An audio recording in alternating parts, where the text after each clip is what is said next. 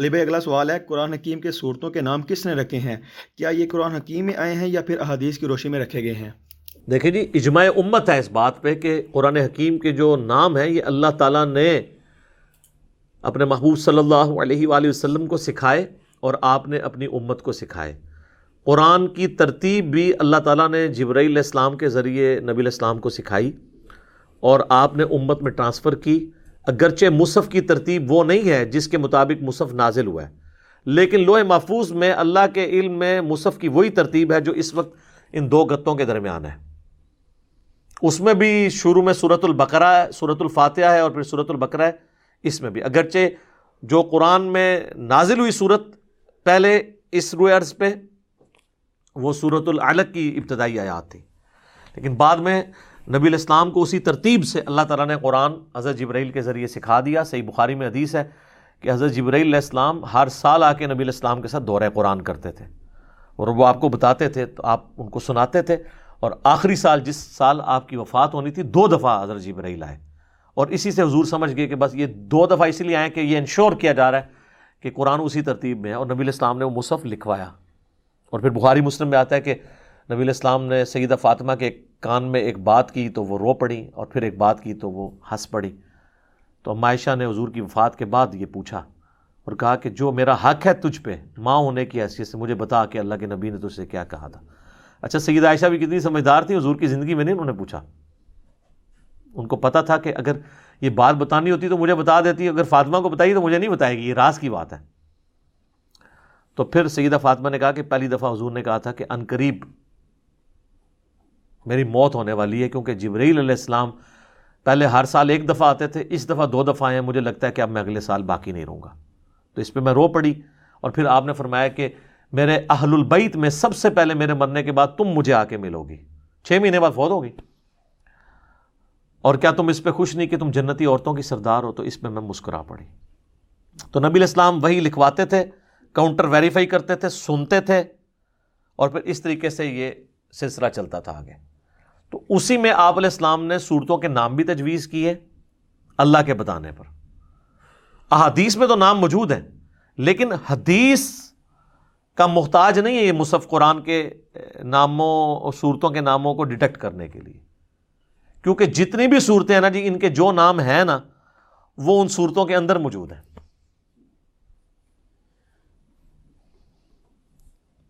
تو حدیث تک جانے کی ضرورت ہی نہیں ہے۔ سورت الفاتحہ، فاتحہ کہتے ہیں کھولنے والی کو۔ تو ظاہر مصحف کھل رہا ہے اس سے۔ اسے سورت الحمد بھی کہتے ہیں۔ تو الحمد تو موجود ہے اس کے اندر۔ سورت البقرہ۔ البقرہ لفظ موجود ہے اس کے اندر۔ گائے۔ اس کے بعد سورہ عال عمران، تو عال عمران کا ذکر موجود ہے۔ سورہ عال عمران کے اندر۔ حضرت عیسیٰ علیہ السلام کے نانا تھے۔ اس کے بعد صورت النساء تو نساء کا لفظ موجود ہے۔ اس کے بعد صورت المائدہ معدہ کہتے ہیں کھانے کو جو آسمان سے نازل ہونے کے لیے دعا کی تھی۔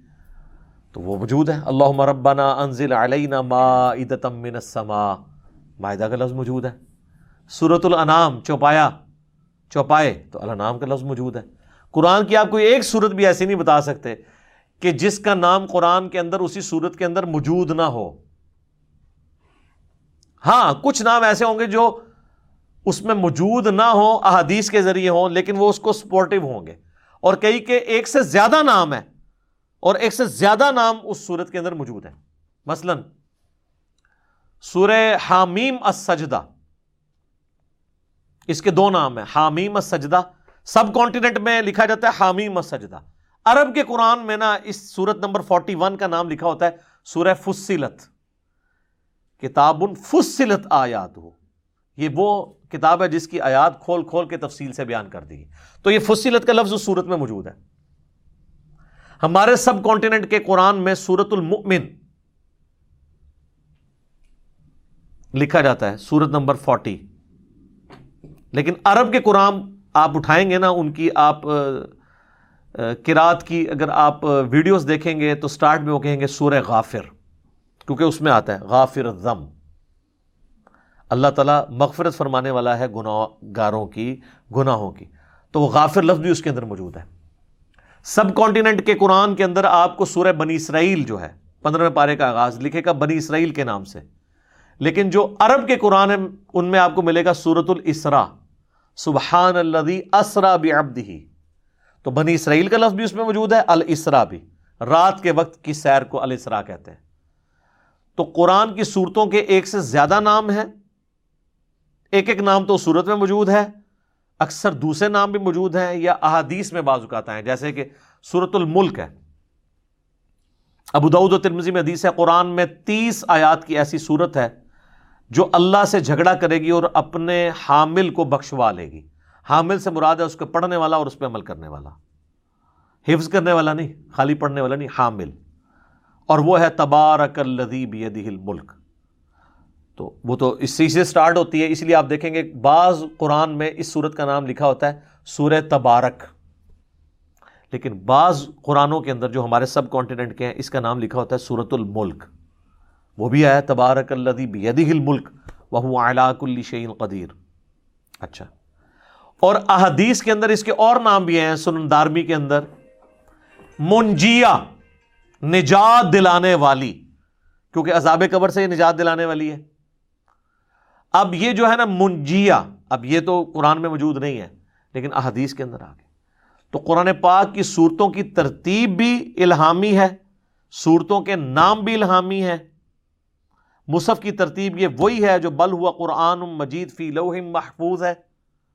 کیونکہ آپ کو پتا ہے کہ ایٹیز میں یہ فتنہ سلمان رشدی کا بھی سامنے آیا اور اسی دوران بنگلہ دیش میں ایک وہ عورت تھی تسلیمہ نسرین۔ ویسے آج کل دونوں جو ہے نا وہ جو ہے نا وہ جن اور جننی دونوں شیاطین کو انگلینڈ نے پناہ دی ہوئی ہے۔ تو تسلیمہ نسرین نے یہ یعنی اس وقت یہ مسئلہ اٹھایا تھا کہ یہ مصحف جو ہے نا یہ ترتیب نبی الاسلام نے نہیں لکھوائی ہے، یہ بعد میں صحابہ نے اپنی مرضی سے اس کو لکھا ہے۔ اس طرح نہیں ہے جناب۔ ایک ایک چیز اللہ کے نبی الاسلام بتا گئے ہیں اور بعض اوقات کچھ اگر روایتیں ملتی ہیں نا ان روایتوں کے ذریعے یہ کام آپ نہیں کر سکتے کیونکہ قرآن تواتر کے ساتھ نقل ہوا ہے۔ اس کو کوئی روایت مشتبہ نہیں بنائے گی۔ یہ ذہن میں رکھیے گا۔ قرآن جو ہے نا، روایتوں کا محتاج نہیں ہے۔ ایون اپنے لکھے ہوئے کا بھی محتاج نہیں ہے۔ یہ نسل در نسل مسلمانوں نے ٹرانسفر کیا حفظ کے ذریعے۔ اس لیے آپ دیکھیں گے جو پاکستان میں قرآن چھپتے ہیں نا، ان کے اینڈ پہ پانچ چھ افاظ کے سائن ہوتے ہیں۔ ہم نے حرف با حرف اسے پڑھا۔ اور یہ اخلاط سے پاک ہے۔ اس میں یہ تو نہیں لکھا کہ ہم نے اسے حرف با حرف ٹاپ ٹاپ کاپی میوزیم جو ٹرکی ہے، اس میں رکھے ہوئے مصحف یا رشیا میں رکھے ہوئے مصحف سے کمپیئر کیا۔ نہیں۔ وہ کہتے ہیں ہم نے پڑھا یاداشت کے ذریعے۔ تو نسل در نسل، اس وقت بھی ملینز کی تعداد میں حفاظ موجود ہیں دنیا میں۔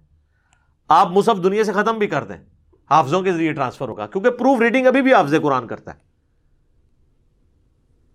تو یہ اللہ تعالیٰ نے قرآن کی حفاظت کا ذریعہ حفاظ کو بنایا اور اجماع اور عملی تبادر سے ٹرانسفر ہوا ہے۔ دنیا میں کوئی دوسرا قرآن نہیں دکھا سکتا۔ یہ بعض قد کہتے ہیں نا جی انہوں جی فلاں جگہ جو ہے نا، فلاں والا جو نسخہ ہے، اس میں یہ یوں نہیں، یوں ہے۔